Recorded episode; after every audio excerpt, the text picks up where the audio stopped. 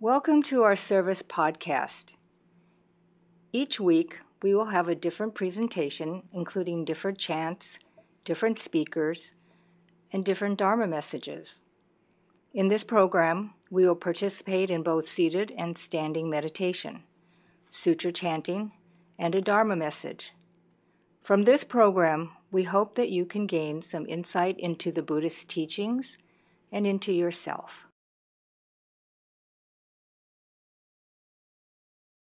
Please be seated, and we will prepare for seated meditation. Whether you're in a chair or on the floor, you want to sit with your back very straight, shoulders relaxed, eyes half open, half closed, gazing at a spot two or three feet in front of you on the floor at about a forty-five degree angle, hands placed in your lap. Try to find a position uh, that we can hold without fidgeting. This is a prescribed, suggested posture, uh, but feel free to modify it as you see fit. Meditation's not supposed to be agony. So the suggested posture is to sit with a very straight back. Whether you're sitting on the floor or in a chair, you want your back very straight. You don't want to have any weight leaning forwards or back. It can cause stress, or left to right. We suggest you kind of rock forwards and backwards until you find that spot, front to back, that's balanced. And then you could rock left to right until you feel balanced in the middle. And then you want to have your eyes half open and half closed, gently gazing at a spot in front of you on the floor at about a forty-five degree angle. We suggest this because if you have your eyes completely closed, it's easy to become drowsy and sleepy. And if your eyes are completely open, it's easy to be distracted by motion or light in the room. And then breathing, it's suggested that you breathe in through your nose by forming a vacuum with your tongue on the roof of your mouth, leaving your jaw relaxed and open about a half an inch, and then breathe through your nose, down into your diaphragm, down into your stomach. The other thing you can do, there's a couple positions for your hands. You could take your left hand and place it in the palm of your right hand, touch the tips of your thumbs together, and then hold that in front of your lower abdomen with your elbows out. Another posture is to take the tips of your finger and thumb and touch them together on each hand, and then pointing the remaining three fingers away from you, placing the back of your hands onto the top of your thighs. And be aware of your thoughts, don't judge them, and just watch them come and go. It takes time, but it works. And we will begin with gassho. In Buddhism, gassho is a form of bowing. Uh, it's much like uh, namaste in yoga. And gassho literally means to put one's palms together. So what we do is we place our left and right hand together with our palms, and then we uh, hold our thumbs and our hands against our chest or sternum, and then we have our hands held at about a forty-five degree angle. And then we slowly bow forwards another forty-five degrees until our hands are parallel with the ground, and then we come up. And this is called gassho. It's a Buddhist bowing, a posture of humility and respect and refuge. And after we gassho, we say Namo Amida Butsu, Namo Amida Butsu, Namo Amida Butsu. And that is the sound of enlightenment, much like namaste. And we say it to each other, and we're saying it as we receive the teachings and as we are with the Buddha in this meditation service. Place your hands together, and we will bow in gassho. And then at the sound of the bell, we'll begin. And then we will end with the bell.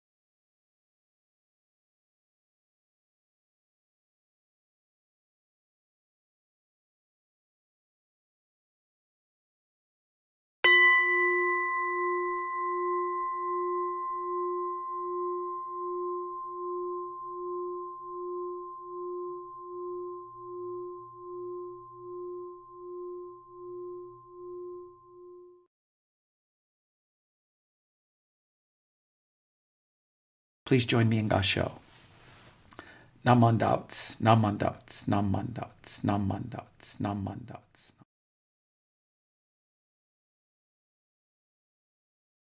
Take a moment to stretch your legs, and we will have standing meditation.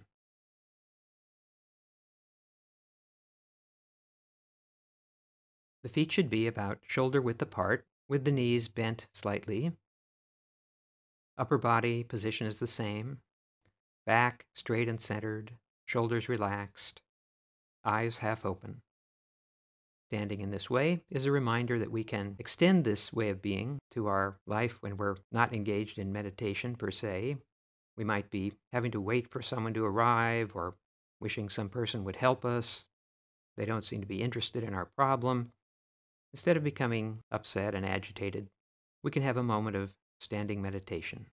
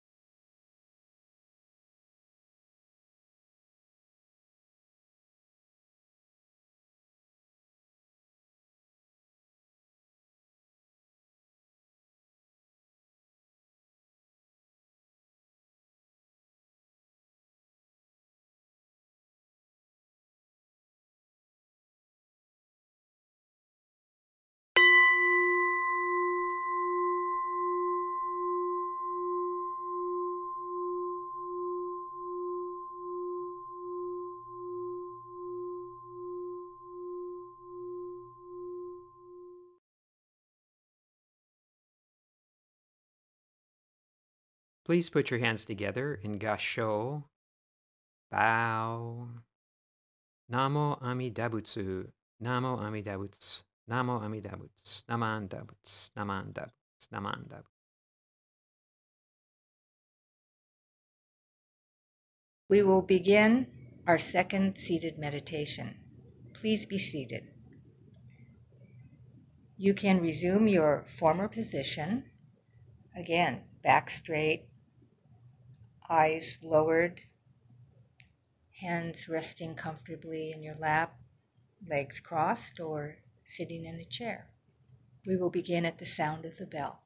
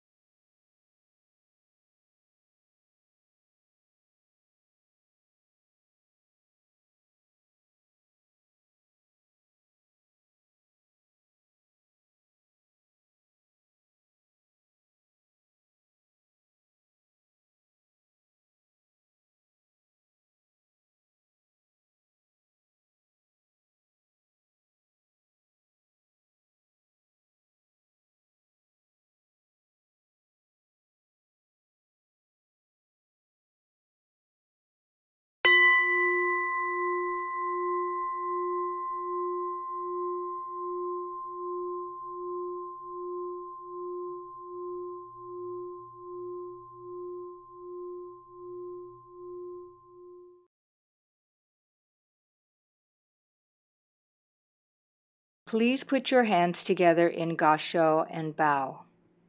Namo Amida Butsu, Namo Amida Butsu, Namo Amida Butsu, Namo Amida Butsu, Namo Amida Butsu.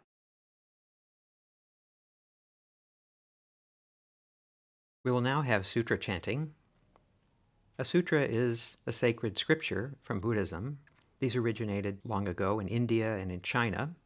The text that we chant is actually Chinese, a translation from Sanskrit originals. Is it necessary to understand the meaning of what we're chanting? Of course not at the outset. We don't know anything about it when we first begin, but I believe that we should aim to understand what the sutra is teaching us. We should have a basic awareness of its content. These are the teachings of our Shin Buddhist tradition, after all. For that reason, we provide in the Shin Buddhist service book some pages of explanation and some English translations. What we experience by chanting, I would say, has three aspects. The first aspect is meditative, like sitting or standing or breathing. Chanting forces us to focus our attention on the present moment, and it helps to calm our minds. Second, there is a ritual aspect. We are reenacting something that's taken place countless times over the centuries. We are connecting with the many followers of our Buddhist tradition who have chanted these same words, and we are gaining a sense of oneness with the other people who are chanting at this time, perhaps listening to this podcast. Third, there is a learning aspect. This is to gain a little bit of knowledge of what the meaning of the characters that we chant are, and we do that separately, I would say, from actual chanting.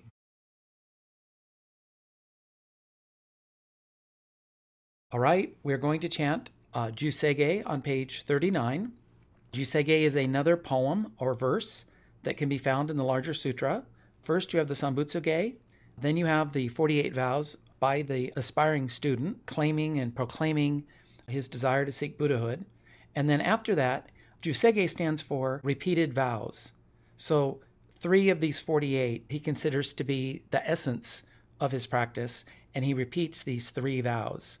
And again, italicized lines are leader lines, open circles are bells, underlines are a beat and a half, and that means the next kanji character or sound is going to get a, a half beat. And we chant down the first column, reading left to right, and then down the second column, reading left to right. And then as we get about two-thirds of the way down the second column, you'll see that line has all underscores on it, ko, ku, sho, ten, nin, To'u Chin Myoke. So we're slowing down. I've mentioned before that the first two bells means we're beginning a chant, and then that single bell there means that we're changing section. And it's a little bit like a train. You start out chanting slow, you speed up, and then you come into the station and slow down. And then we do Namo Amida Butsu as we do on all of our chanting, and then we end with the Ekoku.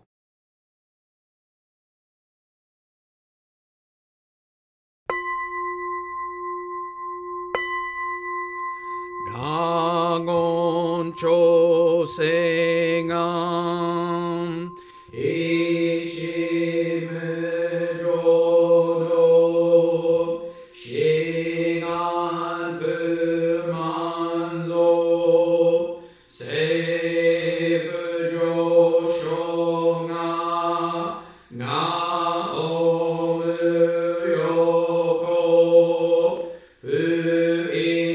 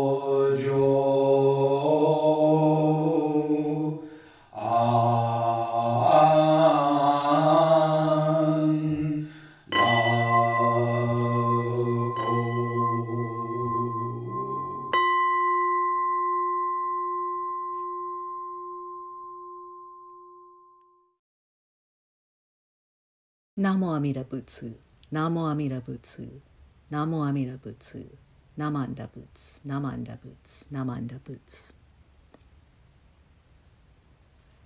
A couple of years ago, I was going through physical therapy for a hip injury. Unlike some other injuries that I'd had, that one was slow to heal, frustratingly so. I wasn't able to take my usual long walks several times a week. I had to stop using the elliptical trainer for my cardio exercise. I found out the hard way that I had to be careful about the way I moved so I didn't re-injure myself.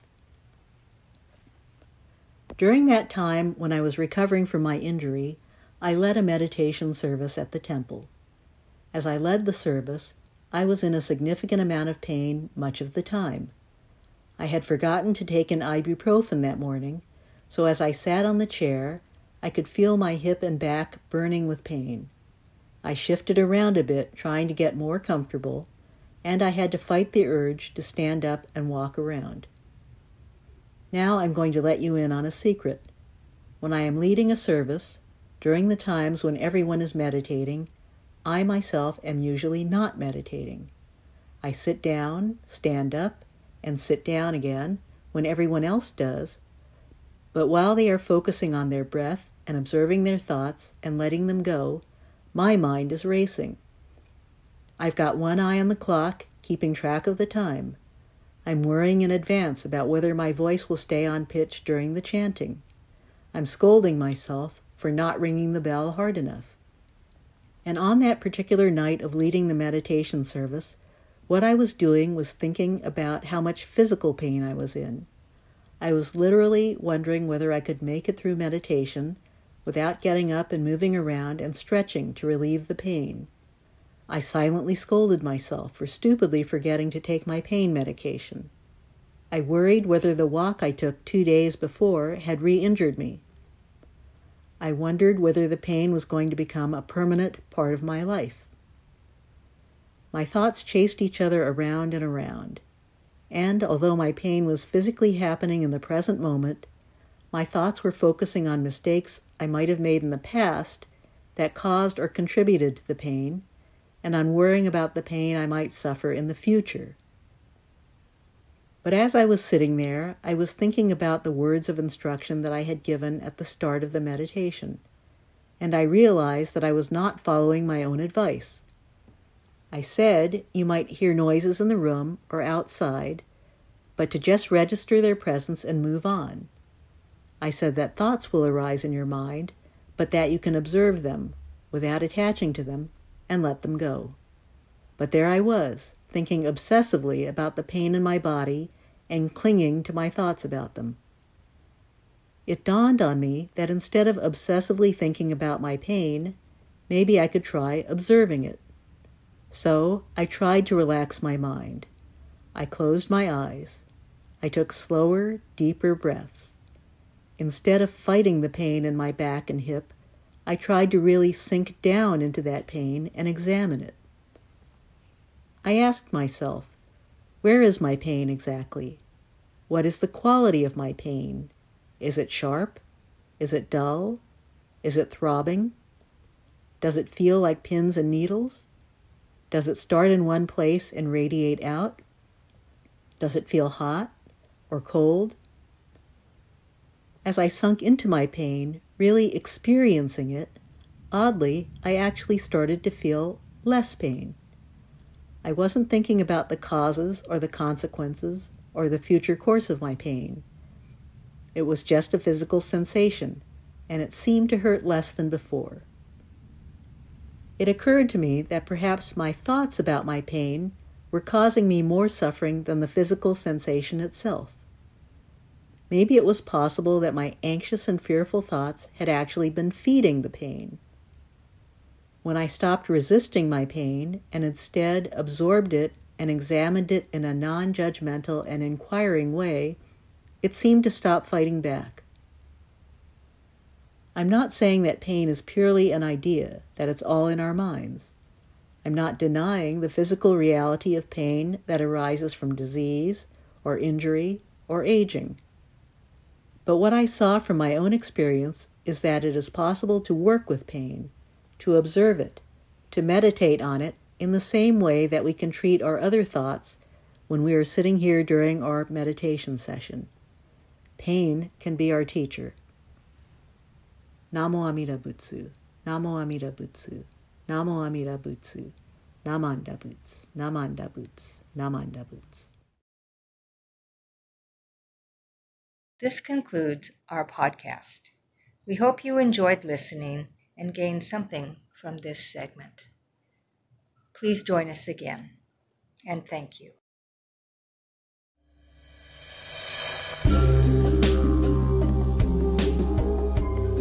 Today's program was presented by Minister's Assistant Janice Hirohama, Reverend John Turner, Reverend Ellen Crane, and Minister's Assistant James Pollard. Executive Producers Reverend John Turner and Jim Scott. Produced by the Buddhist Education Center of Orange County Buddhist Church, Anaheim, California, U S A. Directed and engineered by Reverend John Turner. Edited by Jim Scott. This program includes excerpts from Time Stood Still by Riley Lee, used with permission. This program is copyright twenty twenty-one by the Orange County Buddhist Church, Anaheim, California, U S A. All rights reserved. For more information about this or other podcasts, groups and activities, B C E classes, or temple services, visit us on the web at o c buddhist dot org.